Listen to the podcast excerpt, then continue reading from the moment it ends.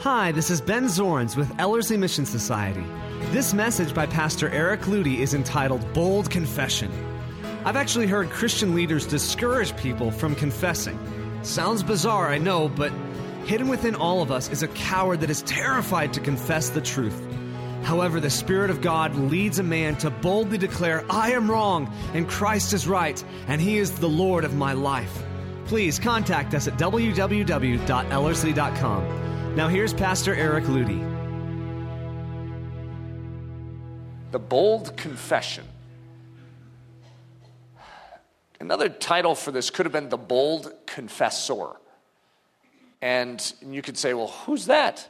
Who's the bold confessor? Of course, don't you get the inkling that I might point out towards you and say, well, you're supposed to be? You know that we have a natural cowardice. It's like a streak within us. We can be really bold when everyone around us agrees with us.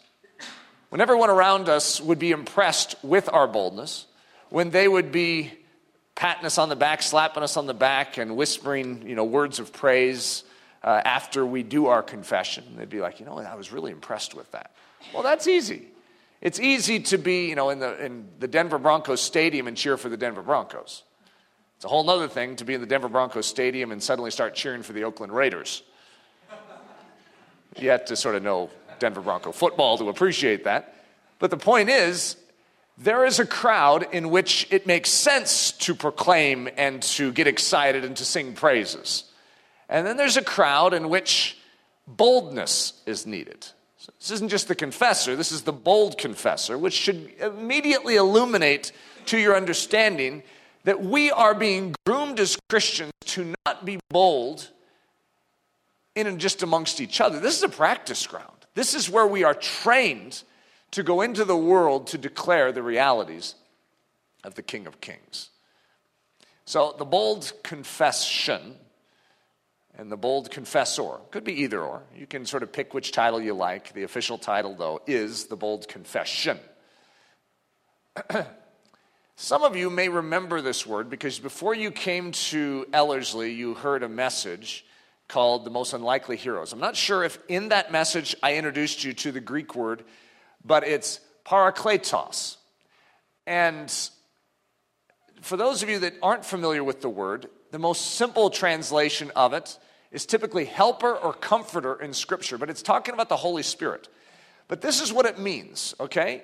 The Greek understanding of this is you're dealing with an advocate. This is someone who is coming alongside of you when you're on the ground and you cannot walk, and it is being, it's literally picking you up and walking for you. It is an advocate, it is someone who is sponsoring your development. It is someone who sees your need and comes along and meets it. So, the parakletos is the advocate or the intercessor. And I've described for many of you in here what the intercessor is. The intercessor is one who fills a gap, it is a gap filler. And so, the enemy is seeking to destroy you, or that bullet is flying, or the car is coming down the road. The intercessor is the one that shoves you out of the way and takes the hit. The intercessor is the one that stands in front and takes the bullet. Okay? So, this is someone who has your best interest in mind and is willing to suffer greatly to see you made strong. It is the rescuer, the helper, the counselor. Isn't it funny the words that we tend to get in our Bibles aren't always as dramatic as they could be? I mean, when Jesus is saying that he's going to send forth the comforter, to be honest, we don't get overly excited about that, or the helper. You know, that sounds like he's going to give you a broom, you know, and that'll help you sweep up your house. Okay? What the Holy Spirit is is so far beyond what we oftentimes consider it. And when we begin to recognize that he is the parakletos, he is the one who literally rescues. The cross has done a rescuing work. The Spirit of God brings the work of Jesus Christ, brings the word of Jesus Christ, and plants it firmly within you. He makes the rescuing work rescue you. He takes of what is Christ and gives it to you. The parakletos, not a small thing. It's a very significant thing. And for some of you, that when you bring up the Holy Spirit, you immediately trip and you're like, oh, great, we're going weird. No, God is the Holy Spirit. The Holy Spirit is God. In other words, we're not talking about something weird, we're talking about God here. Okay, now, yes, the Church of Jesus Christ is run roughshod over the ideas of the Holy Spirit, but that doesn't mean the Holy Spirit himself is a problem. The Holy Spirit is the solution. So, the advocate, the intercessor, the rescuer, the helper, the counselor, the comfort bringer, dot, dot, dot, the Holy Spirit. Okay? So, we're just laying a foundation here, and I'm going to look at that scripture combination here. This is the book of John, which talks in depth. It's Jesus. It's like the, the camera zooms in on Jesus, and it seems to catch him over and over again talking about this parakletos. As if John is saying, Hey, church, you need to recognize I was a witness to what Jesus said about the parakletos. And so look at this, look at that collection. This is John's personal testimony of Jesus' very words regarding the parakletos. When Jesus speaks, he doesn't stutter, and his word is true, and it cannot lie, and it is veritable, and it is worthy to be trusted, and it will never change for all eternity. It is the word of God. And so let's listen to the word of God on the matter of the parakletos. Jesus speaking, and I will pray, and by the way, I look at the whole Bible as Jesus speaking, not just the red letter edition, okay? So just in case you were wondering in how I said that. And I will pray the Father, and he will give you another helper, huh? Uh, parakletos. See, he's, Jesus himself is saying, I'm a parakletos. I've come to rescue to intercede for you. But there will be another parakletos. And I will pray the Father, and he will give you another helper, that he may abide with you forever. He's not going anywhere. The Parakletos that Jesus is sending forth will be with you forever. The Spirit of truth. That's what he's known as the Spirit of truth, whom the world cannot receive because it neither sees him nor knows him, but you know him. For he dwells with you and will be in you. I will not leave you orphans, I will come to you. How's he going to come to them? By means of the Parakletos, the Spirit of truth. How will Jesus come? You see, it's interesting because Jesus ascends to be with the Father, and yet we have the opportunity to be very near to Jesus Christ. How are we near him? How do we know his thoughts? How do we understand his heartbeat? How do we know his cross work? Because he is coming to us by means of the Holy Spirit, the Spirit of truth, the Parakletos. I will not leave you orphans, I will come to you. These things I have spoken to you while being present with you. But the Parakletos, the Holy Spirit, whom the Father will send in my name, he will teach you all things and bring to your remembrance all things that I said to you. These are very important lines, by the way, and I'm making them big purposely.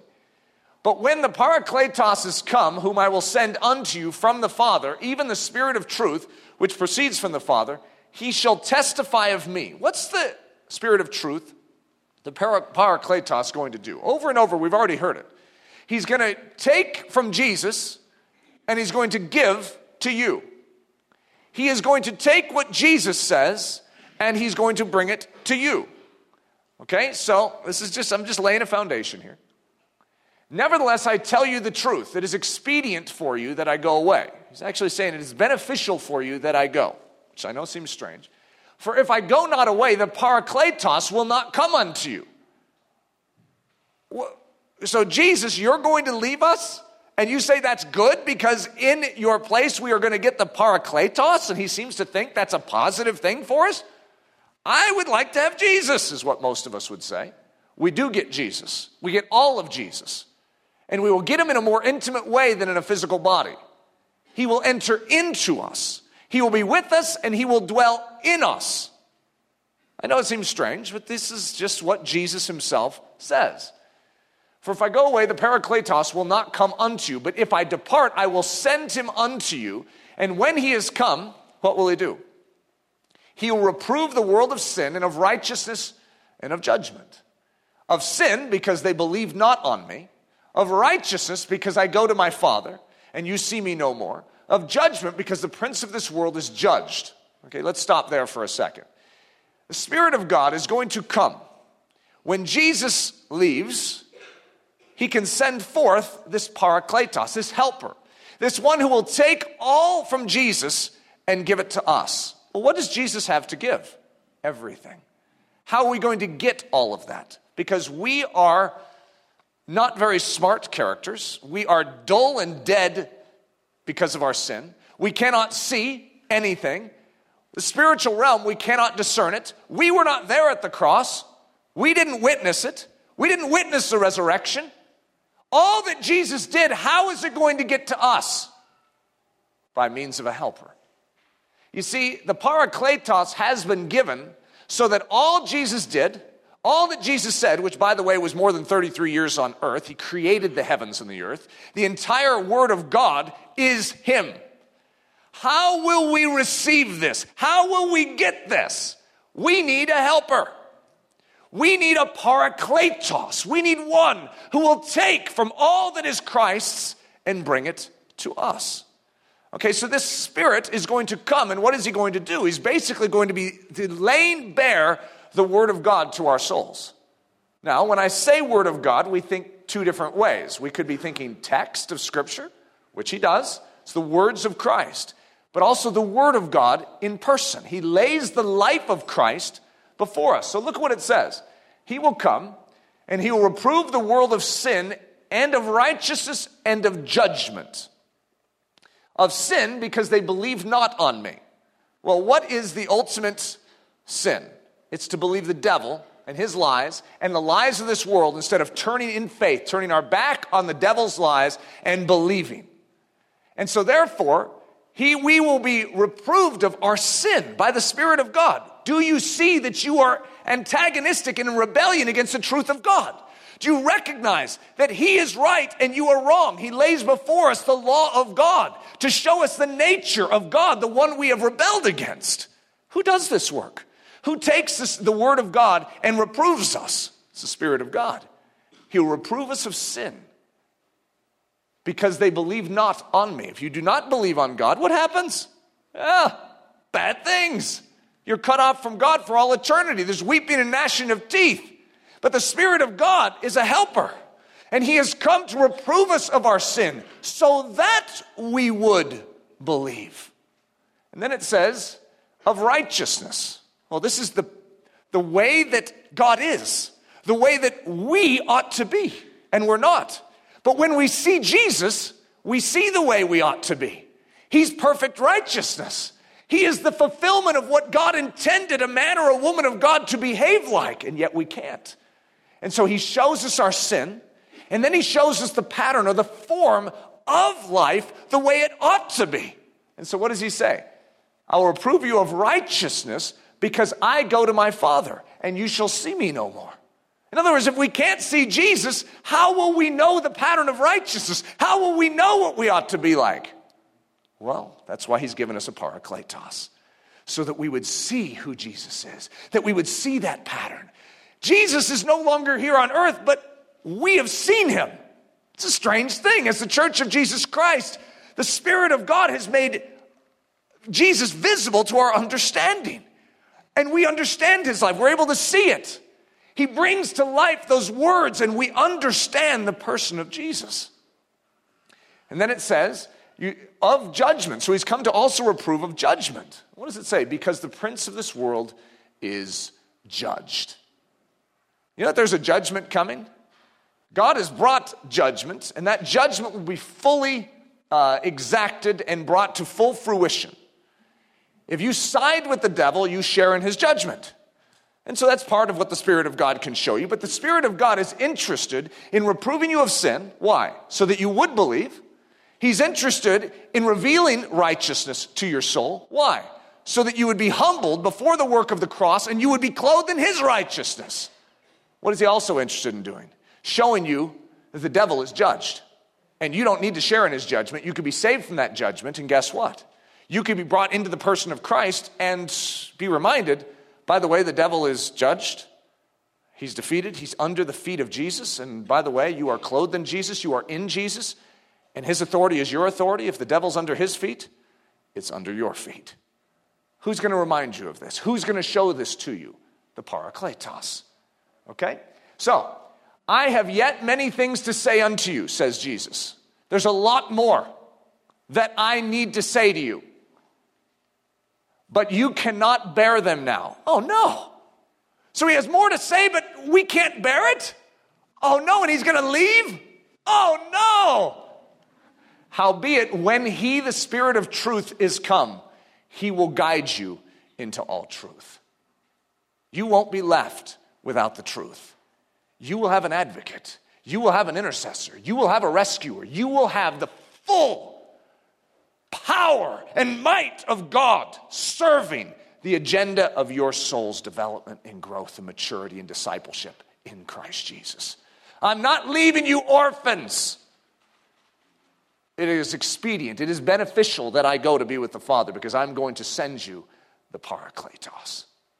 You see, we have diminished this so low where the Holy Spirit is like some feeling that we have. It's a tingle up our spine. It's like I really felt the Holy Spirit today.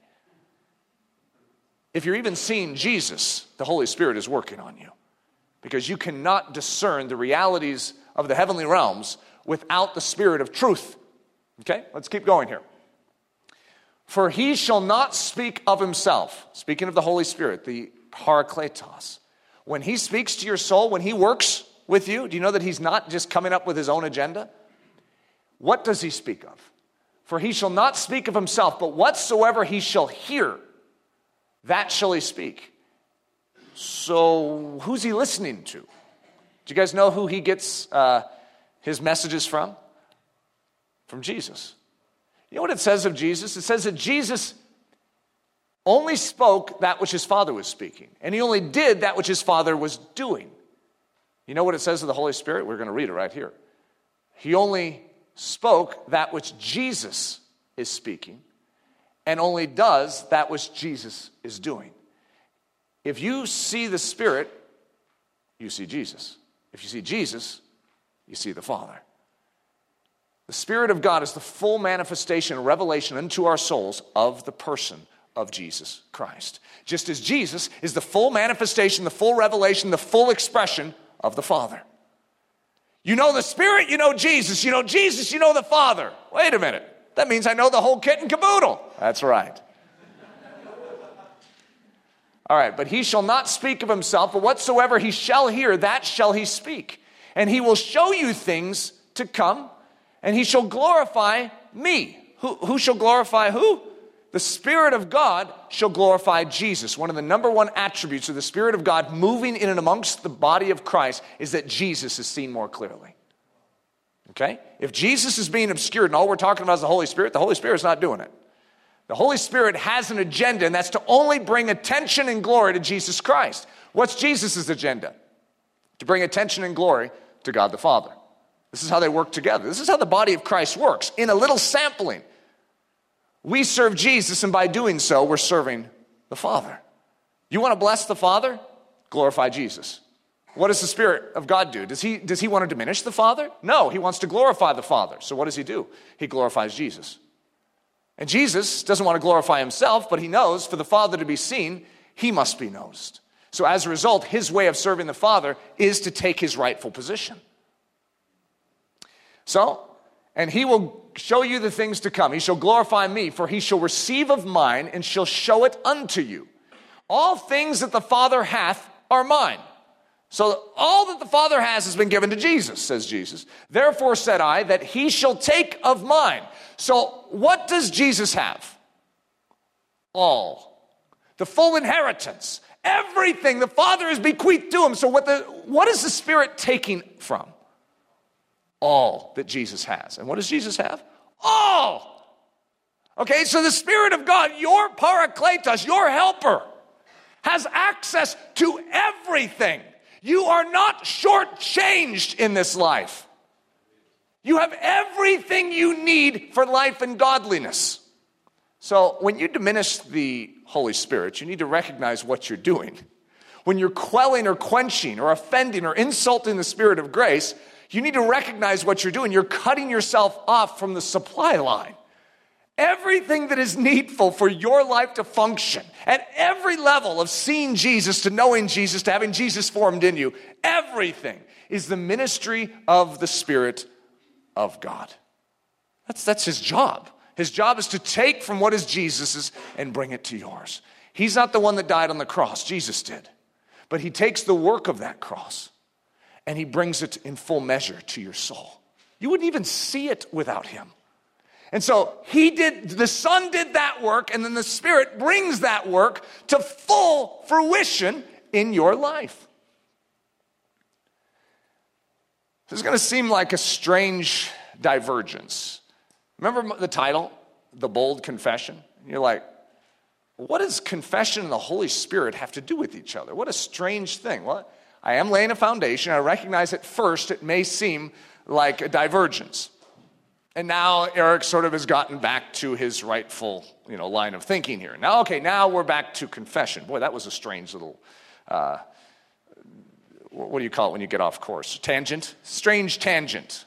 Well, it wasn't a tangent, it was very purposeful, though it may seem like one for a second here. The anatomy of confession. So let's break down confession. Now, most of you, when you hear the word confession, get a little uncomfortable because you don't know exactly where Eric's going with this. Confession, to some of us, would mean admittance of failure or admittance of wrong. So you're going to confess you did something wrong. You know, there's a worldly confession too. I mean, you could go before a court of law and you could say, Yes, I stole the, uh, the orange. And in doing that, you are aligning with what actually happened and you are taking responsibility for what took place. However, it might not benefit your soul at all. Okay, so there is a form of confession that is actually an admittance of failure. It doesn't, it's, I mean, it's better that you did that than, you know, holding it and lying about it. But it's not necessarily in agreement with Jesus Christ. There is a deeper confession that God is asking of your soul. And it is God has revealed the perfection of the law. And do you recognize that you are at enmity with it? You have rebelled against God's standard, and you are deserving of the full penalty of that law. It means to be under the law. You sin, you die. That's the most simple statement of the law of sin and death. You sin, you die. And what do you say? I sinned, I deserve death. It's just and it's right. And so there's two different dimensions of confession that we're going to bring out in this. And those of you that are at Ellerslie understand these two dimensions, at least in a basic level. And that is there's confession of sin and there's also confession of faith.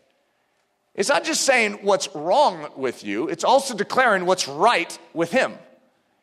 Confession is an action of the soul which has great weight and merit in the formation of God's purposes in us. It just seems strange. Why would we need to do that? Why can't I just have my own little private belief? Why can't I just in my own mind say, no, I, I think that's true, and hold it to myself? There's something about it going airborne. There's something about us being willing to declare it with this tongue that has a very significant impact upon our soul. I know it sounds strange, but that's what this message is about the bold confession. So, the anatomy of confession. I don't know how many of you recognize this Greek word. Typically, it's pronounced logos by us Americans. The actual Greek pronunciation is logos. I know. They always get it wrong, don't they? Uh, so, logos, if any of you are familiar, you studied John 1, that's the most famous part of the Bible for the use of this Greek word because it's typically translated as the word. So, but let me at least give you the Greek word before it was applied to Jesus. It's a word expressed, something spoken, a thing revealed through speech, the vehicle of revelation. Okay, and I don't know if I said this to you guys the other day at, at Ellerslie, but I'll, I'll use this illustration again because it's just true. And that is that I have thoughts inside of me. I have notions, ideas, but they're stuck inside of me and I want to convey them to you so that you would fully understand my meaning. You would fully have the same ideas unpacked within your mind. And you could say, Eric, there's no such thing as mind reading that I really buy into. I think I'm just very uncomfortable with that. So, how in the world are you going to get what's in my mind in your mind? How does it work? This is how it works. We don't have to do weird things and have chants and mantras and, you know, do some psychic thing. You know what? I take my words and I package them. I take my thoughts and I package them in words. words that are commonly known with you. And so as a result, I package my thought into a word or a series of words. And you know what I do? I allow them to go airborne. And I go, putoo, and I shoot it out. And guess what? You go, hunk, and it goes right inside of your ear canal and goes into your mind. You have this series of words, and what you very quickly do, because you understand the same words, you unpack them and understand my meaning. That's just extraordinary. I literally just took something that was going on inside of me. It wasn't making noise, it was just floating around, and I got it inside of you, and you say, aha. and you actually know you read my mind, but not in some weird way, in the way that God intended. God had something. To impart to us, he packaged it in what is known in the Greek as logos. He packaged it in a word. And he spoke it to us. And that was a revelation unto our understanding of the very nature, the very person of God. And we are here on earth going, aha. And we see something. How are we seeing it? By the help of the Parakletos. Okay, so in other words, as we walk through this, you're going to begin to see how these things come together and the significance of word and parakletos and how these things connect. Okay, so logos, a word expressed, something spoken, a thing revealed through speech, the vehicle of revelation. Now, what I'm doing is I said the anatomy of confession. This word is part, is a key component to the word confession in Scripture. That word right there. Now, look at this. John 1 1. In the beginning was the Logos, the Word. It's the Word. That's actually what it is. In the beginning was this, was the Word. And the Word was with God, and the Word was God. We know that the Word spoken of here is Jesus. Jesus was in the beginning. He wasn't just born 2,000 years ago and lived for 33 years on earth. Some of us might believe he, you know, yeah, he was born 2,000 years ago and then he grew, you know, was uh, raised up and, you know, lived 33, died on the cross, rose again, and now he's still there. But do you understand that he was there before? Did you know that the Word is how God created the heavens and the earth? He spoke. You see, it says that Jesus Christ himself created the heavens and the earth, and there was nothing that was made that he didn't make. Jesus, the Word, okay? So it says, In the beginning was the Word, and the Word was with God, and the Word was God.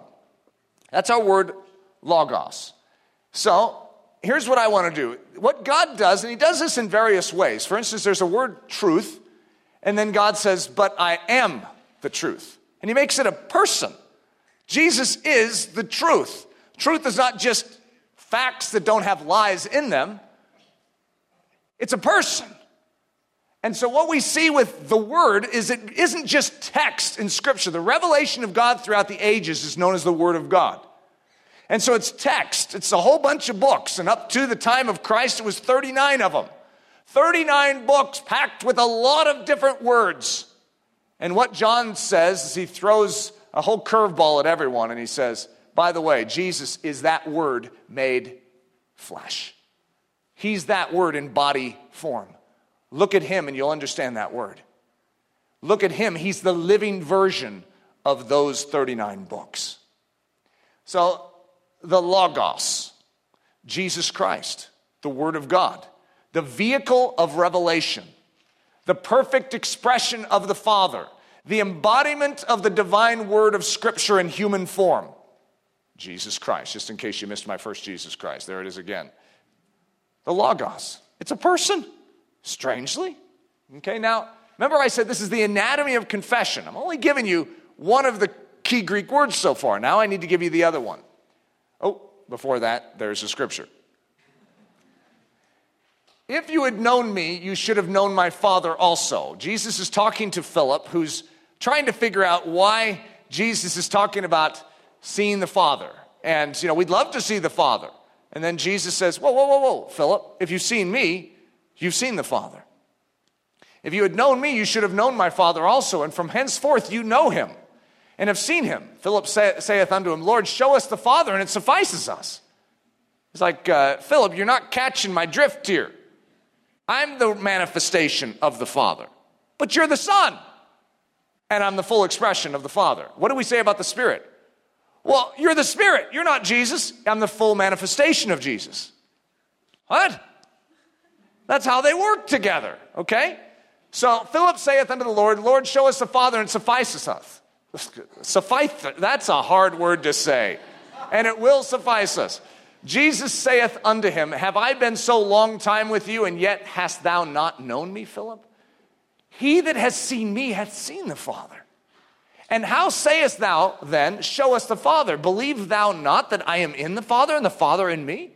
The words that I speak unto you, I speak not of myself. What does that sound like?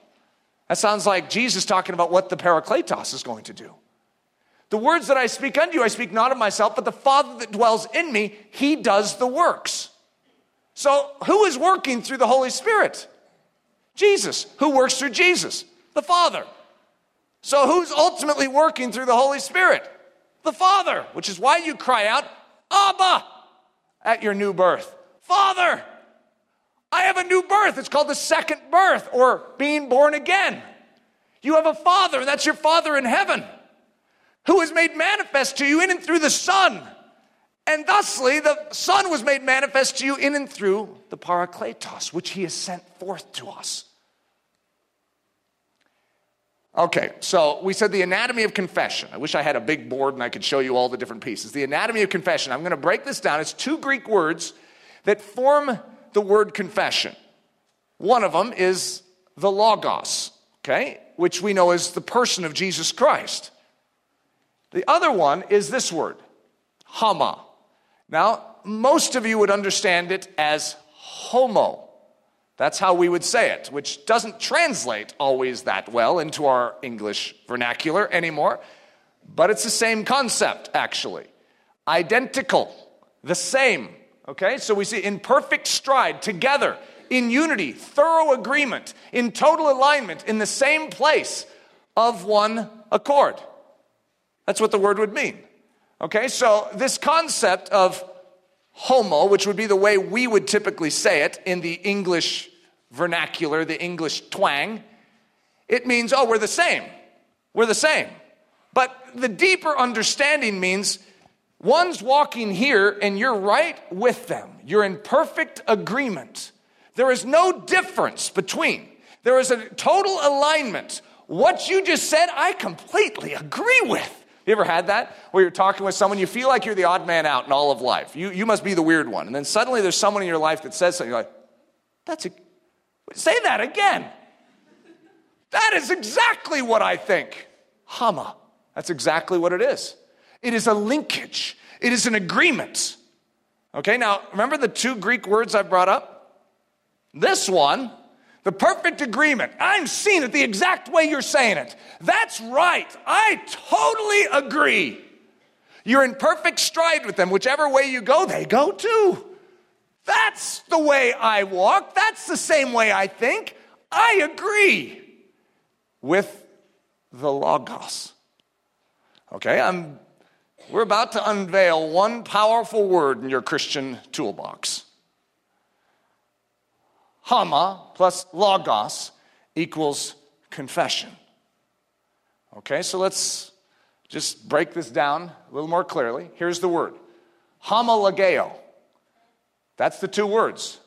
It's hama and logos combined.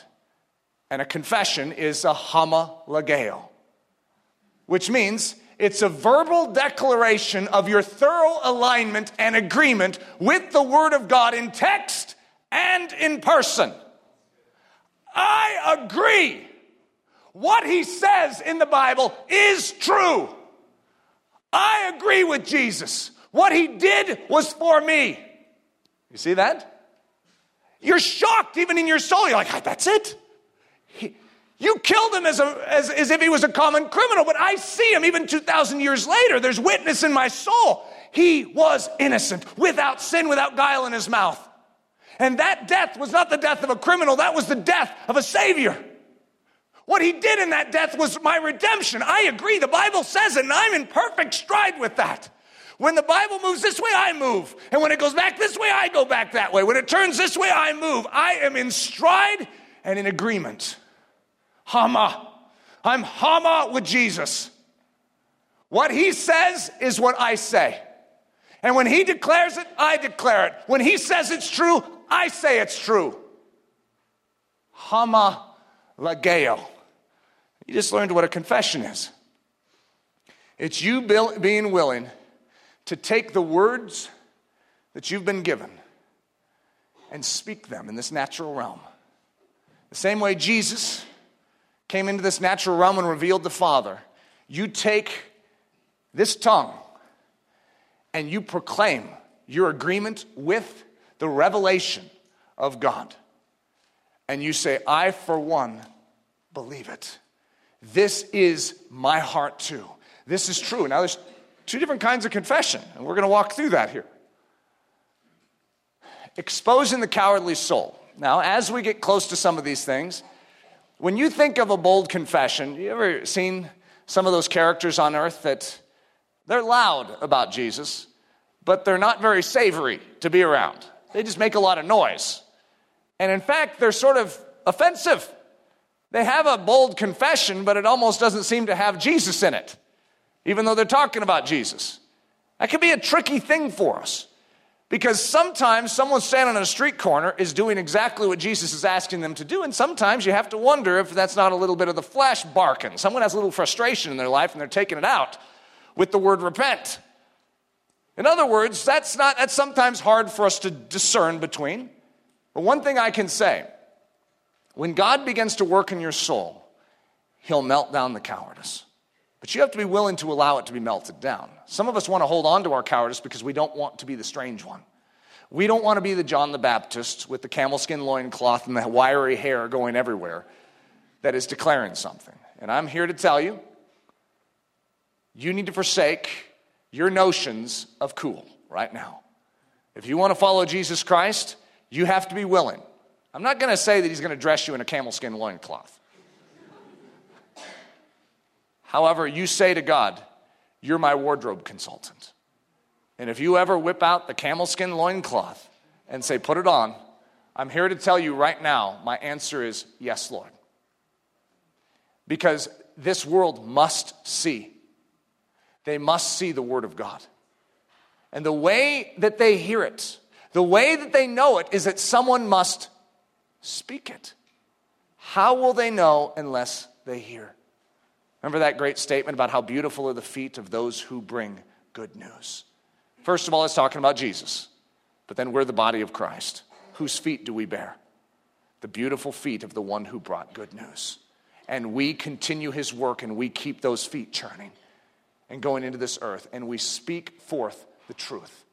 So let's expose the cowardly soul. Let's just get this out on the table because this is what is hampering us from the bold confession in John 9, and then we're going to finish with John 12. So we have one little scripture from John 12 that's mixed into this, okay? It's always separated with dot, dot, dots.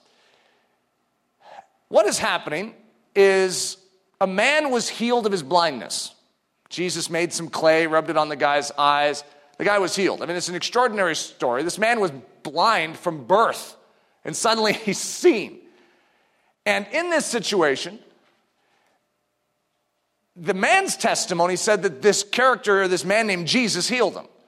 Well, they didn't really like this. So you have this contention in Israel. They don't like what's happening, they don't like the testimony that's coming forth of Jesus supernaturally healing. And so they bring in the parents as a witness. And they want these parents to be able to testify. Was this true? Was this man actually born blind? Tell us where you're at. It's a confession, it's a form of witness. And so look what happens. And they asked them, you know, the chief priests, scribes, Pharisees, they asked them, saying, Is this your son whom you say was born blind? How then does he now see? So, what, what's the answer to the question, by the way? Yes, and Jesus. Okay, however, there's a reason why the parents are a little hesitant to be fully honest in this situation. Let's, let's look at it. His parents answered them and said, We know that this is our son and that he was born blind. But by what means he now sees, we know not, which is actually not true. or who hath opened his eyes, we know not. He is of age, ask him. He's already testified. They don't want to confess. Let me, it tells us why, okay? I'm not just going to say I'm figuring all these things out through my great deductive skills. It says it in the next few lines here. He shall speak for himself. Have you ever said that? Let someone else bark about Christianity. I just believe it. I'll believe that Jesus healed my son, but I'm not about to risk my life and say it. Ah, well, that sounds like a few of us in here. These words spoke his parents. Why? Because they feared the Jews. That's why they said what they said. They feared the Jews, for the Jews had agreed already that if any man did confess, there's our word, homologeo. If any man homologeoed that he was the Christ, he should be put out of the synagogue. There's serious penalty. If you side with Jesus, we are going to discipline. Anyone in here want a homologeo about Jesus Christ? I didn't think so. So tell us who healed your boy? And what are the parents thinking? Boy, I may know who healed my boy, but let him talk, okay? He's the one that was healed. Let someone else bark about it. I, am going to play neutral here. I may know in my mind that Jesus healed him, but I'm not about to use this tongue in homologeo. Because when you homologeo, you can get in trouble. Let's just keep this whole thing under wraps. Nevertheless, among the chief rulers, so this is a forwarding of three chapters in the Bible. Jesus, there's this whole little tribunal almost with this man born blind. It's an extraordinary story. And in this process, it actually says, nevertheless, among the chief rulers of Israel, many believed on him. Speaking of Jesus. But because of the Pharisees, they did not confess. They would not give a homologeo. They wouldn't do it. Listen, lest they should be put out of the synagogue. Well, I'm not exactly sure what a perfect correlation would be for us but how to put out of good society, put out of the realm of what people would consider normal or intellectual or someone that could be a friend. I mean, stay away from them. They've homologeoed about Christ. We don't associate with people like that. In the Jewish culture, to be put out of the synagogue is one of the greatest stigmas you could ever get. Possibly the worst was to be hung on a cross. Think about what Jesus Christ did for us talk about making a good confession. It's actually what it says. He made the good confession. He homologeoed. He was not just put out of the synagogue, he was put on a gibbet, which in Israel was the ultimate curse, the ultimate stigma. I mean, how humiliating, naked, on a cross. He made the good confession. Where are we at? Well, there's a little resident cowardice lingering. Because, like, I'm so glad you did that. Thank you, Jesus. Meanwhile, we're going to sort of stay quiet about it. Well, that's why we have messages like this the dangers of the cowardly soul. Okay, right when we are feeling comfortable in our cowardice, Jesus starts talking. Whosoever therefore shall homologeo or confess me before men, him will I homologeo, also before my Father which is in heaven. But whosoever shall deny me before men, which would be the antithesis of homologeoing, in other words, if you deny God before men, you distance yourself, you act like you don't know, you grow the coward in the moment of proof. But whosoever shall deny me before men, him will I also deny before my Father which is in heaven. Listen to this next line.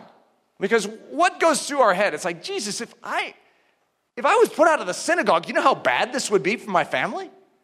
You know what this would look like if I actually just said that? You have to understand, I'm a, I'm a good Jew. You can't expect me to say things that are going to destroy my reputation. Can't I just have a private belief? It's an interesting question. Look at the next line. Think not that I am come to send peace on earth. I'm come, I'm, I came not to send peace, but a sword. If you keep reading, he's talking about dividing family members. Why would he do that? This is loving Jesus. He says, Where's the homologeo? Hey, Church of Jesus Christ, you see it, you agree with it, speak it, confess it with your mouth. So the rewards of the lion-hearted soul. So that's sort of the downside of, you know, the cowardly soul. But what about the lion-hearted soul? The one who is willing to speak. That if thou shalt confess or homologeo with thy mouth the Lord Jesus and shalt believe in thine heart that God has raised him from the dead, thou shalt be saved.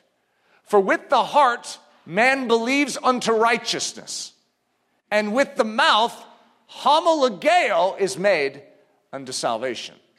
I know that seems a little strange, but what we're seeing is that your life is coming into agreement with the truth. And the evidence of it is the confession. Because we could say, Are you saying that I'm saved by a confession? You're saved by Jesus Christ. But if you believe you're saved by Jesus Christ, you align yourself and you prove it. You demonstrate your faith in and through the confession. The power to make the bold confession. Now, if any of you are like me, I have been a coward many, many times in my life. And some of you, you, know, I get up here and I preach boldly things that People would say, I can't believe he's saying that right now. I've had a lot of people come up to me and say, Oh, I'm glad I don't have your job. I love my job. I think I have a great job. You know, there's other places in life where I can be baited towards cowardice just like anyone else. And there are times when it just doesn't seem appropriate to be mentioning what I really believe. You know, you're on an airplane and there's a whole bunch of people and they're reading their newspapers. It's not the time when I just want to stand up and go, hey, everyone, I just want to make an announcement. I believe that I am in Christ Jesus by faith, and I want to make a good confession in front of you of what that means to me. It's like, you know what? There's a time just to be quiet. Okay? When I'm in a like a sporting event and there's just thousands of people there and everyone's focused on something, you don't want to be the wet blanket that sort of stands up and goes, Hey, excuse me, I just want to take this opportunity to share a little of what I know about Jesus Christ. It's like, Oh, you don't do that. We understand that there are certain things you do not do. There are certain places you do not do them. You don't laugh in a funeral. You don't cry at a comedy act. You know, there's just certain things you don't do. Well, you don't boldly profess and confess and make a homologeo in front of a world that doesn't want to hear it.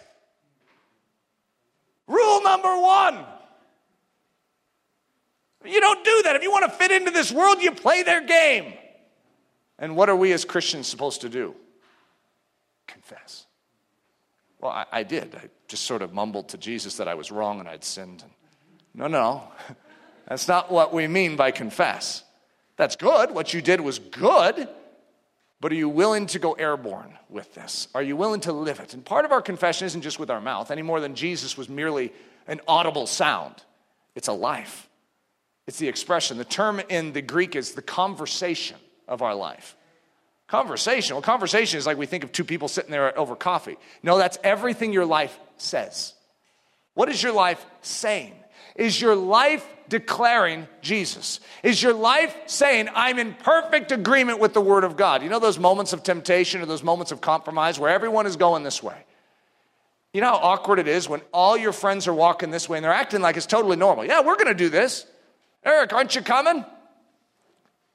Yeah, yeah, I, will be there in just a second. What, what's going on inside of little cowardly Eric Ludy?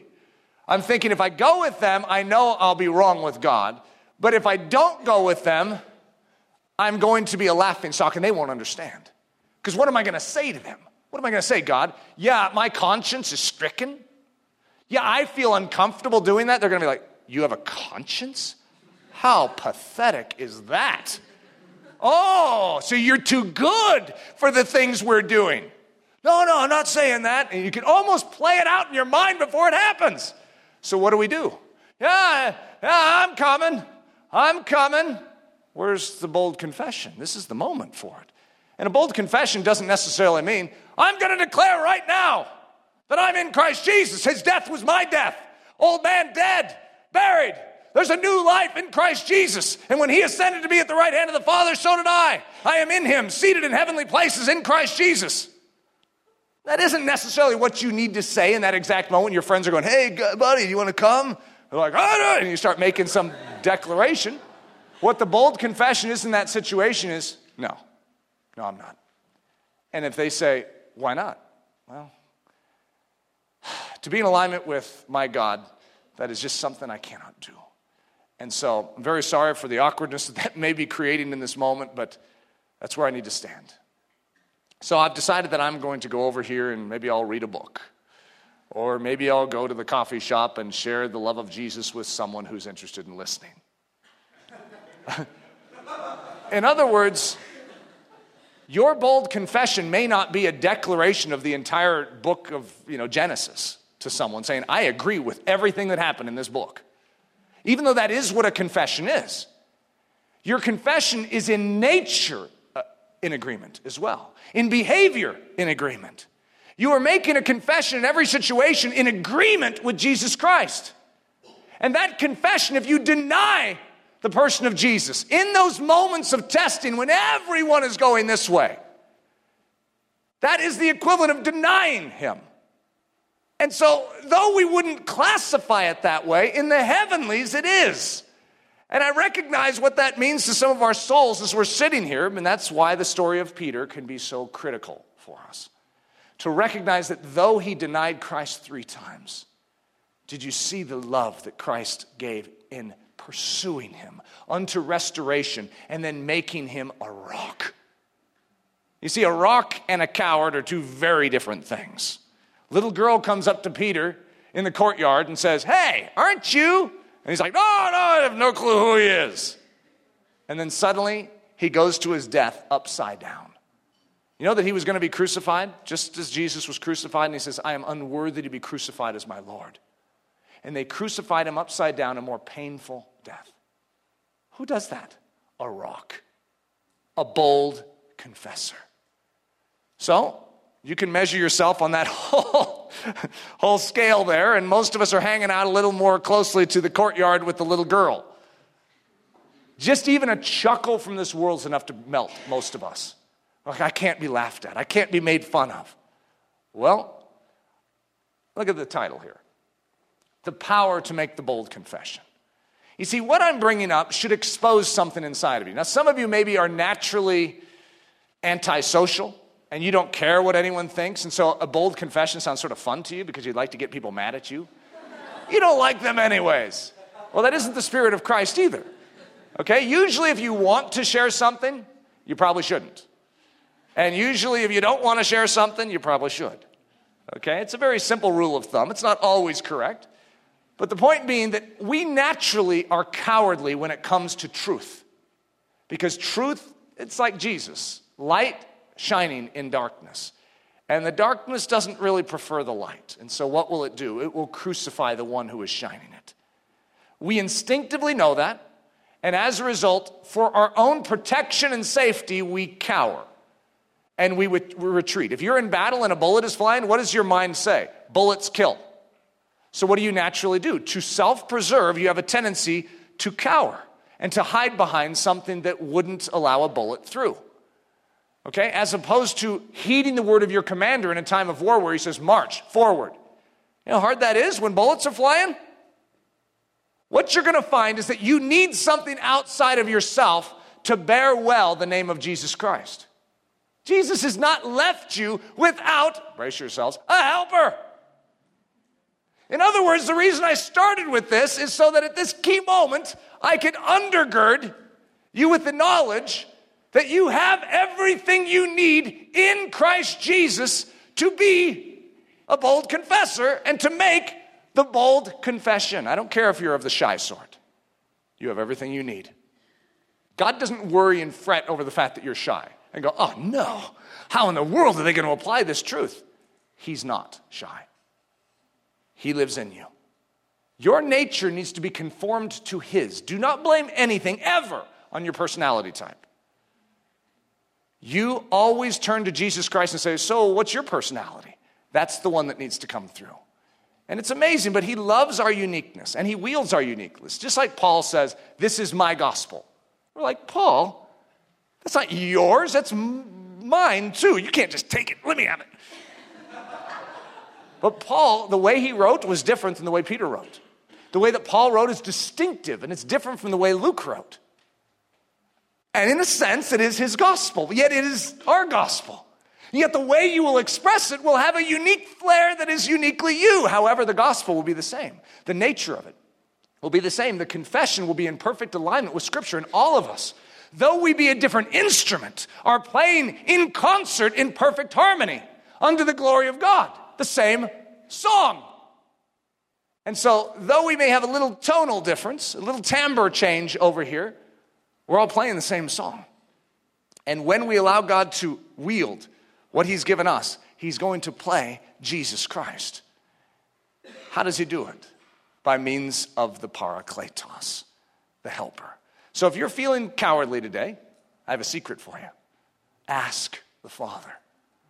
Ask the Father for that which Jesus Christ has made available. God, I need boldness. You know, that's exactly what the early church asked for. Guess what they got? Boldness. The house in which they were praying shook, and they were given boldness to do what? You could say it this way to homologeo, to confess what they knew. They were in hostile territory. Jesus was crucified for confessing. Oh, to follow Jesus means a cross. What do you do? For us, it just means laughter. It just means being left out, it means ridicule. Someone may burn down our house or our church. Yeah, those things can't happen. It doesn't mean the same here in America yet. And we're still cowardly. We need the same thing the disciples needed, or in this case, the apostles needed the power to make the bold confession. So, Matthew 16, I actually read this scripture last week, but it's worth a repeat. When Jesus came into the regions of Caesarea Philippi, he asked his disciples, saying, Who do men say that I, the Son of Man, am? So they said, Well, some say John the Baptist, some say Elijah, and others Jeremiah or one of the prophets. Key question. He said to them, But who do you say that I am? He says, Confess. who do you say I am? I don't care what they say. Who do you say? Are you in agreement with the Logos or are you contrary? Who do you say I am? Listen to this. Simon Peter answered and said, You are the Christ, the Son of the living God. Jesus answered and said to him, Blessed are you, Simon Bar Jonah, for flesh and blood has not revealed this to you. He didn't get that in a book, but my Father who is in heaven. How did Peter get what he had? Well, it says from the Father, which is strange. How does the Father give anything to us? Through the Son. Well, how does the Son get that knowledge unto us? Through the Spirit. How did Peter know this? By means of the Spirit of God. That's how he ascertained who Jesus was, because the Spirit took of what Jesus had. The revelation of Jesus made it manifest to Peter's understanding, which was given to Jesus by the Father. Why do we not see? There's a veil. That's what the Bible says. Back in the book of Exodus, it talks about the veil of Moses that hung over his face and prohibited the Jews from seeing into the depths of what was there, of even knowing God at a deeper level. It seems like there's this funny veil that is there. And that veil, it says in the New Testament, is still there for the Jews. But that veil, strangest thing, is removed. See, this veil is like a covering, it's a blockage. It covers up so that we cannot see clearly. But that veil is removed in the person of Jesus Christ. So, the veil, the blockage of spiritual sight, there's a world that can't see. And there's only one way to be able to see. How? In Christ. That's what it says. So let's read that. 2 Corinthians 3. But their minds were blinded, for until this day remains the same veil, untaken away in the reading of the Old Testament, which veil is done away in Christ. Now, the entire premise or the entire context of this is talking about the ministry of the Spirit, what the Spirit has come to accomplish, what the Parakletos will do. That's the context, okay? The context would have been about 14 scriptures, and so as a result, I'm just giving you that instead of trying to read it to you so we can move forward here. But that's the context. The same veil untaken away in the reading of the Old Testament, which veil is done away in Christ. So, how do you get rid of the veil? In Christ. That's where it is removed so you can see clearly. But even unto this day, when Moses is read, the veil is upon their hearts, speaking of the Jews. Nevertheless, when it shall turn to the Lord, the veil shall be taken away. Now, the Lord is that Spirit. You see, the Spirit of God is wooing.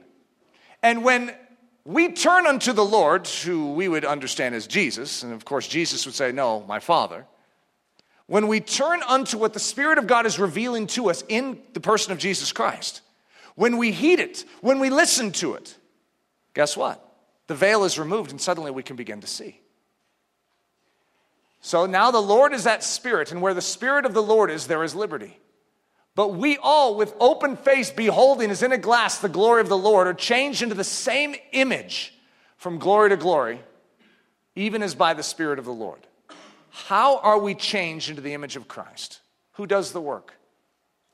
And you could say Jesus, and you'd be accurate. However, more specifically, it's the Spirit of the Lord, it's the Spirit of Christ. Jesus took from the Father, and he has access to everything the Father has. The Spirit takes from everything that Jesus has, which is, of course, everything the Father has, and He makes it available unto us. And He actually changes us into the very image of Jesus Christ. The two confessions, the evidences of agreement. So, if you are Hamas, if you are in agreement with the scriptures and with the Word of God in text and in person, then this is what begins to be evidenced in you. And we could call it the two confessions. The first one is what we would typically call the confession of sin. The confession that the behavior that I just exposed to all of you and that what I have walked in in front of you was wrong. It was not in alignment with Scripture. And I want to declare in front of all of you that this is wrong. This behavior is wrong. God is right. So that I can walk in agreement with Him. And that's your way of walking in agreement. You know that by admitting that you were wrong is walking in agreement with the scriptures? So you are making a confession of faith, if you will, when you make a confession of sin. However, we don't call it a confession of faith, we call it a confession of sin, but it is in agreement with the Word of God. This behavior, this thought, this emotion is wrong. My attitude, my words spoken, those are wrong. And I confess that before you, that God is right this behavior was wrong. Okay? You call that a bold confession. If any of you have ever gotten up in front of a group and confessed sin, you need some boldness for that. Talk about feeling like your legs are liquid and noodle like, uh, is when you start getting close to a confession of sin. That is hard. And the cowardice weighs heavy upon us. Don't say this, they may remove you from the synagogue. No, that isn't how the church of Jesus works.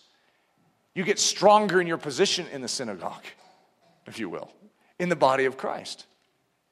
So the Word of God is right. I actually am a sinner in need of a Savior. That's what the Word of God says, and I'm saying it's right. It's confession of my sin. I am not as I ought to be. He is as I ought to be. I need what He has. So my confession is I need Him. He is my means of salvation. Because I am such a wreck, he actually came and died. And that cross is my lone means of salvation. I put my confidence in it. And by doing that, you are making a confession. You are declaring that what God reveals in His Word, both in text and in person, the person of Jesus Christ, is in fact right, true. So if we confess our sins, he is faithful and just to forgive us our sins and to cleanse us from all unrighteousness. Now, most of us wish a scripture like this just didn't exist because we don't really want to confess our sins. It's like, God, I know that I have them, but why do I need to confess them? There is, now, just granted, there are certain types of things that you don't always have to bring airborne. You have a thought that is knocking and you entertain it for one sec. You don't need to just get up and say to everyone, I had a thought, I let it in for a second, and now I'm just going to say. Sometimes God may lead you to, But for the most part, there is a need and a readiness and a willingness in each of our souls to be bent. And sometimes, and we'll know when those times are, God is saying, because the Parakletos is working on us, to establish a very firm and right relationship with Him. And you'll know it when you're in here. Your palms will get sweaty, your tongue will start to feel like a felt eraser in your mouth. Uh, I mean, literally, you'll start shaking. You know God's saying, confess it. Confess that that was wrong and that God is right. Confess that what you did is in violation of what you know to be true in the Word of God. And you know what? That actually edifies the body. It doesn't make you look bad. I, it, I know it's ironic, but it makes God look good because it establishes the fact that God is right in the church of Jesus Christ. He always has been, always will be. Okay, here's the second form of confession the Word of God is right. So the first one is the Word of God is right. You notice that there's similarity between that one and this one? Both of them are homologeo. They're a declaration that Jesus, His Word, in text and in person, is right. And so the first one is a confession of sin. This is wrong, He's right. The second one, Jesus is that Savior, and He is my lone means of rescue. It's a declaration that what the Word of God says in text and in person is, in fact, truth. And you confess it with your mouth. So look at this scripture. Whosoever shall confess that Jesus is the Son of God, God dwelleth in him, and he in God. That is a very stout statement. It almost feels a little too loose Sort of like, God, I think you should add a few more statements. He confesses that Jesus is the Son of God, that he did this, that he did this, that he did this. I don't like how simple that is. However, this is an agreement with Scripture. Okay, when you testify of the truthfulness of Scripture and you align yourself, remember, it's not just what comes out of your mouth, it's what comes out of your life.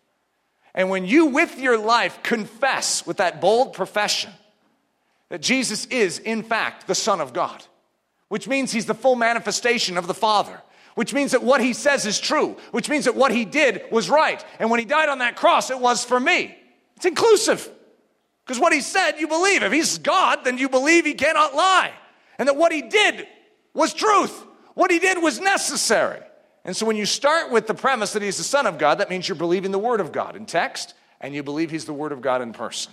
And as a result, everything else that is needed in that life begins to unfurl. But look at the conclusion God dwelleth in him, and he in God. Wow, this is no small thing. This homologeo, this agreement of your existence with the Word of God, and to literally rise up and proclaim, to wield this tongue and proclaim agreement, has a very significant effect upon our life. The proving of authenticity. There's a lot of noise that can be made by Christians in and amongst the church. How do we prove and test where voices come from, where noises come from? Hereby know you the Spirit of God. So John is John always speaks so straightforwardly and simply that it's uncomfortable. So uh, John's saying, Here, I'm going to let you know how you can know the Spirit of God. And we're like, I think I need a doctoral uh, like course to understand that, John. He goes, No, no, in the next few lines, I'll tell you. Hereby know you the Spirit of God. Every spirit that confesses that Jesus Christ has come in the flesh is of God. Doesn't that sound overly simplistic? Leave it to John. Let me read it again. Hereby know ye the Spirit of God, that every spirit that confesses that Jesus Christ has come in the flesh is of God. I'm going to come back to that line, so just linger on it a little. And every spirit that confesses not that Jesus Christ has come in the flesh is not of God. Who enables a bold confession? It's the Spirit of God, the parakletos. If you are functioning in accordance with the parakletos, what will you prove? Well, let me read this again in light of that. See, what you're looking at is you're just talking about these spirits that are floating around out there. Like, hmm, I don't know about that one. Well, how about the one inside of you? What's working inside of you? You want to test it? Well, let's measure it against John's little test here. Hereby know ye the Spirit of God. Every spirit that confesses that Jesus Christ has come in the flesh is of God. Obviously, if the Spirit of God is in you, what's it going to be doing? It's going to be confessing. I didn't say that. John said that. The Spirit of God is in you. If the Parakletos is in you, what is going to begin to happen? Something's going to go airborne here. It needs to confess, it needs to articulate, it needs to make known, it needs to state there's an agreement. What do you think the Spirit of God is up to in you? It's to bring about the person of Jesus clear to your soul so that you can make that confession. So, and then it says, and every spirit that confesses not that Jesus Christ has come in the flesh is not of God. And this is that spirit of Antichrist, whereof you have heard that it should come, and even now already it is in the world. So, recognizing the spirit of the Antichrist. I know it sounds a little extreme, but basically it's a spirit that competes or does the opposite of the work of Christ. It's anti Christ. It's not just some guy that sticks a 666 on your forehead or on your, you know, your right hand. It is that which labors against Jesus, that which labors against the spirit of truth, spirit of lies, spirit of truth. The parakletos, the one who is seeking to devour you. These are at enmity with each other, flesh and spirit. So, recognizing the spirit of the Antichrist, first of all, it questions, it criticizes, and accuses the Word of God. It is constantly bringing doubt to it. It's like, oh, I don't know that we can trust this. You know what the Spirit of God doesn't wobble in its confidence in the Word of God? The Spirit of God establishes your confidence. So when the Spirit of God is moving upon you, it brings you to the concrete confidence in the Word of God. However, the spirit of the Antichrist questions, criticizes, and accuses the Word of God. It finds fault in its record. It does not agree with its words, but labors to blur their meaning and bring confusion. Don't entertain that spirit. So I'm not saying that you are housing that spirit. However, some of us have shown hospitality at different moments of time, served it tea and crumpets. John is making it very clear no, that is not from God. The Spirit of God is coming in to align you, to homologeo in and through you, and to declare that is truth. My God cannot lie. The Word of God is, in fact, the Word of God and therefore it bears the nature of God and it cannot lie. Do you hear that confession? That's a bold confession. You know who enables that to be confessed? The Spirit of God. You know, when some of us who might be a little terrified of environments where the Holy Spirit is mentioned, you know, one of the evidences of the Holy Spirit is the bold confession of the Word of God. That that's the evidence of the Holy Spirit. Yes, there can be other evidences, but that is one of the lead evidences. So, how about recognizing the Holy Spirit of God? He humbly takes from what Jesus has said, the revealed text of Scripture, and from what Jesus has accomplished, the great and marvelous cross work, resurrection, and ascension, and confesses its merit, truthfulness, and verity to the hearts and minds of veiled humanity in order that they might see. Now, I, I threw in a little nugget there. I don't know if you caught it, and I'm wondering if I should hide it for a little bit longer because it's really good. Oh, I'll, I'll give you another hint. It says, The Spirit of God confesses. What's the Spirit of God doing? He is confessing. What's he confessing? The word that he received from Jesus. What's he bringing to you? What's he bringing? What's he speaking? If he speaks, what's he going to speak? He's going to speak what he receives from Jesus. Well, guess what? That's the word of truth. That's why he's called the Spirit of truth. Who's the truth? Jesus. Who's he bringing? Who's he confessing? He's confessing Jesus unto your soul. So, who's the great confessor? The Parakletos. You're like, I stink at this confession thing, God. Guess who doesn't? Guess who's really, really good at it? And you've already begun to sense that here at Ellerslie. The Spirit of God begins to convict of sin, of righteousness, and of judgment. And He says, I have a job to do inside of you. And we're like, no, no, no, no, no, no, you don't need to do anything inside of me. I'm fine. And what does He want to do? He wants to confess. He wants to say the Word of God is right. What does he want to do? That's what he does. The Word of God is truth. The Word of God is truth. It's true. It's true. It's true. And what does he do when he comes inside of you and everything is not true? Everything's mangled. It's crooked. It's disorderly. He says, We need to get this right with the Word of God. That's what he does. And he commands, he speaks it, he confesses it, he presents it to your soul. That is true. This is not. These are lies. And he begins to purge them. And when he does, he purges them in and through you agreeing with the Word of God, which is what he's professing to your soul. He confesses it to you. And what, is, what do you begin to do? You begin to confess it to others. That's how the Church of Jesus Christ works. How is God heard in the church? By us being silenced. Jesus was silenced, and he only spoke that which his Father was speaking. The Spirit of God is silenced, and he only speaks that which Jesus is speaking. And then we are known as the bride. If you ever hear my message called Feminine Beauty, you'll understand this at a whole nother level. You know that the bride, it's talked about that the women in the church are supposed to remain silent. Well, if you understand context for that, it makes more sense. The bride is meant to be silenced. Why? So that they speak nothing of their own accord, but that which we speak as the bride of Christ is that which we receive of the Spirit, who receives from Jesus who receives from the Father. And as a result, when we speak, we speak the word of God. We speak that which builds, that which brings life, that which is truth. The Spirit of truth works in and through us as believers. I don't want you to overcomplicate that and never speak again on planet Earth because you're so afraid that you're not going to speak exactly what the Spirit of God is saying. God teaches us how to use this tongue. You know, this tongue in James, I need to show you my tongue. I'm pointing my lip. This tongue is called the littlest member and where it goes defines the course of the whole body. And it, said, it says it's set on fire by the fires of hell. Uh, huh. That's not a very positive thought. What does Jesus do? Pentecost, Acts 2. I know it's strange for some of you. I'm not going to go into it in any great detail and make you squirm any more than I am just by bringing it up. However, it is the Bible. He sets on fire tongues. Isn't that interesting? But not with the fires of hell, with the fire of heaven. His first claim on the church of Jesus Christ is the tongue, so that it would profess. What are, the, what are they doing? They immediately go in Jerusalem to confess. 3,000 come into the church that day.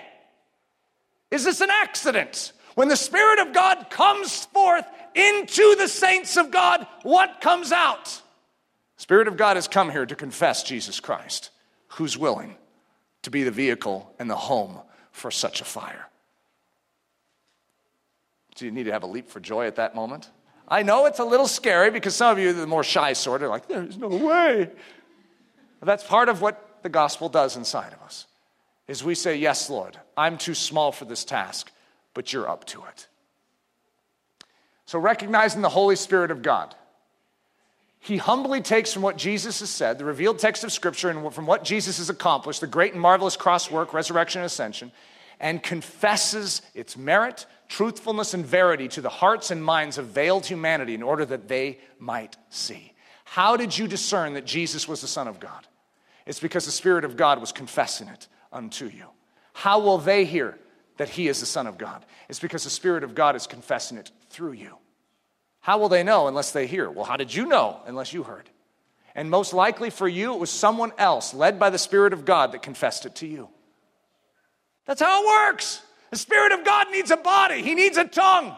And if He gets it, He'll use it. And you will not keep this to yourself, you will be compelled to share it with others. Parakletos. Okay, now this is the word I introduced you to in the beginning. Don't take any peeks because I have a few extra bonus things at the very end here. He's the advocate, the intercessor, the rescuer, the helper, the counselor, the comfort bringer. Uh oh, look at this. He's the confessor of the Word of God. Who's the Word of God? Jesus. He's the one who brings the homologeo. He's the confessor. You want to be a good confessor? Let the Spirit of God help you. Let the Spirit of God convict you of sin, of righteousness, and judgment. Let Him purify you.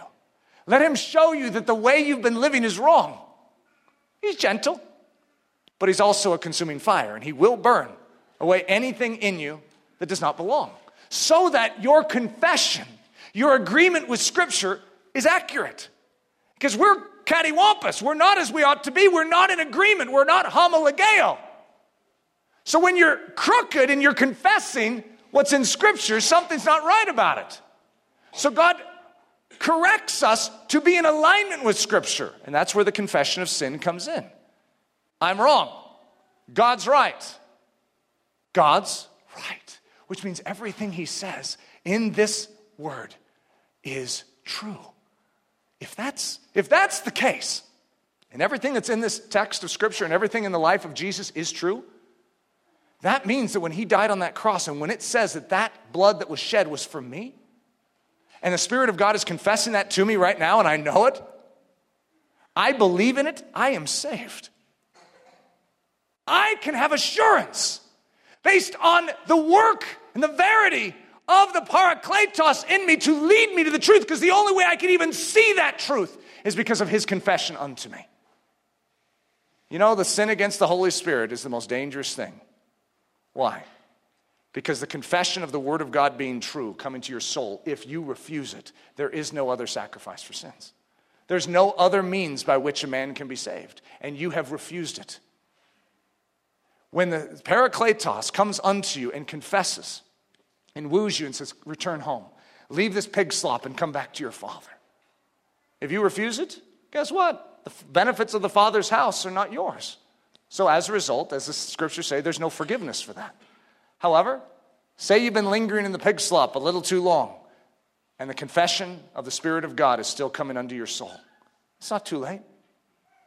Get up. I, I recognize that you might feel bad, but that's what comes with conviction. When you see the truth of Scripture and the confession of the Parakletos unto our soul reveals that we are wrong, well, guess what? We are wrong. Don't cover that up and say, I don't like this guilt thing. You are guilty. Before the bar of heaven, you're guilty, but there is a parakletos that has been given to you, a helper to lead you unto that cross work. Don't hinder his work, don't insult him. He is wooing you unto the work of grace. Follow his lead. And when he says, correct yourself with this, I've shown it to you, you're wrong. You say, I agree with you, Parakletos. Thank you for helping me to this point. I embrace this conviction. I am wrong. God is right. And then guess what? The next moment, uh-huh, I'm wrong on that point too. Gulp. How much more of this, God, is there? I'll help you. I'll be your advocate. I'll take you by the hand and I'll carry you in and through this. And we'll bring you through it. It's called sanctification. It's the process, yes. But there are certain things that aren't a process. And you coming to Jesus Christ does not need to be a 40 year process. It needs to be a decision to agree with the wooing of the parakletos, the confession of faith within, that He has said the Word of God is true, and you look at Jesus Christ and you say, You are true. You are my Savior, and I believe. Whosoever shall confess that Jesus is the Son of God, God dwelleth in him, and he in God. The bold confessor. A spirit constructed confession should be in alignment with the work and behavior of the Spirit of God. So, this is just a very quick lesson, if you will, on how to confess. Well, it must be born of the Spirit of God, lifting high the person and the work of Jesus Christ. If your confession is bringing doubt, if it's bringing diminishment, I'm confessing that I just have a whole bunch of doubt. I just don't believe that God is there, and I just, I just am going to let you all know that. It's not a confession in agreement with the word of truth. That's a confession in agreement with the devil. I don't want to hear that. That's not going to edify, that's not going to establish faith in the hearts of the believers. So, if it is a confession of faith, if it's a confession or a homologeo, it's an agreement with the word of truth. I have doubt and I want to acknowledge. I agree with the word of God that doubt is a sin. This is sin. I turn from this sin and I turn to the one who I believe in. It is Jesus Christ. Well, that sounds a little better. Number two, it must be humble in its deportment. In other words, its attitude. Bent and trembling beneath the perfect and holy sway of scriptural truth. It must bend its knee before Jesus Christ, declaring his lordship. It must be bold regarding the, regarding the words of Scripture. They are perfect, without flaw, without lie, and binding upon my soul. That's what the Spirit of God confesses to you. The Scripture is trusted, is trustworthy. The Scriptures are preserved. What's funny is, as Christians, we know this. It's all the junk that we've heard. The Spirit of God is not participating in all the doubt and the continued debates over the integrity of the Word of God. The saints of God in the Church of Jesus Christ throughout the ages have known its verity and its trustworthiness. Get on board with the Spirit of God and not with the doubters of our age. It must be honest with sin. It could sound something like this God is right, and where I oppose him, I am the one who is wrong, and I must turn away, I must turn from my previous way. It must forsake and repent of wrongs done. This is how confession works. If you actually believe this is true, then don't keep walking in it. What do you do? I must forsake and repent of wrongs done. I leave it behind. I turn from it. I cast it off to turn back to it no more. It must be clear regarding righteousness. I am unrighteous and deserving of judgment. It is in His righteousness alone that I find refuge from the wrath to come. It must be forthright regarding position. In other words, it knows its position. It is not in its own strength that it can come before God, it is in Christ. It is shielded by His grace. So it could sound like this I am in Christ Jesus by faith. It must not be based on feelings, but on truth. Simply said, God said it, and that is enough for me. Uh, it doesn't matter what you're feeling, it's based on the verity, the trustworthiness of Scripture. God has said it. Huh, that must be the end of our message. You know what to do. What's interesting in a message like this is it's not that I need to twist arms, I need to do anything, it's just you know what you need to do. Some of you, maybe it is a confession of sin. But for many of you in here, I know where we're at in the Ellerslie semester.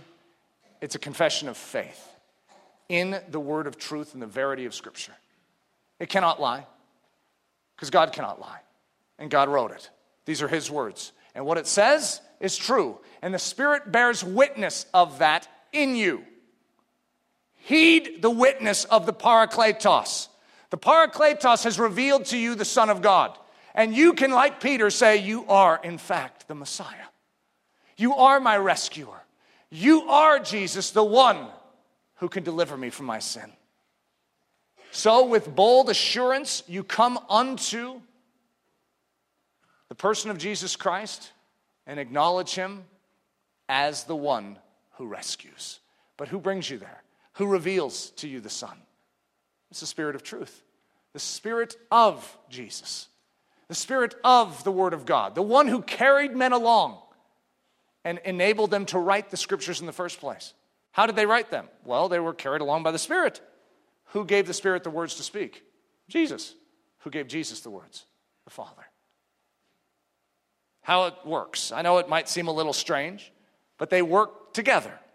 They are three unique persons in one. I didn't invent it that way. That's what God reveals himself as, and I say he's right. So I confess. Father, the Son, and the Holy Spirit are one. They work together, and what they speak is the identical same thing. They are in perfect agreement. When one talks, the other one goes, That's exactly what I was thinking. They're in perfect harmony, perfect congruence. The question is, are we in harmony with them? They have done a great and mighty work to rescue us. For God, the Father, so loved the world, so loved us that he gave his only begotten Son.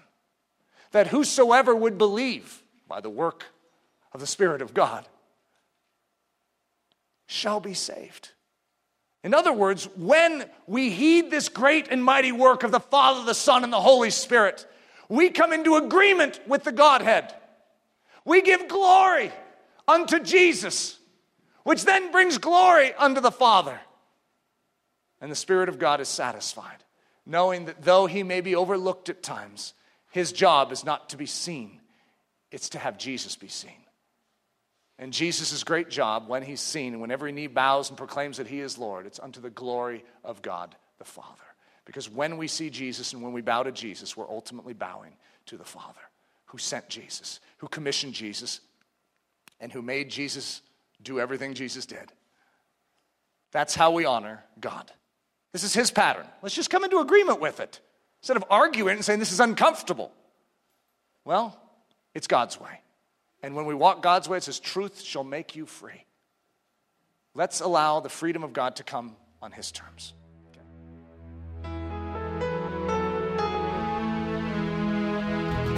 Thank you so much for listening to this message by Pastor Eric Ludy, pastor at the Church at Ellerslie in Windsor, Colorado.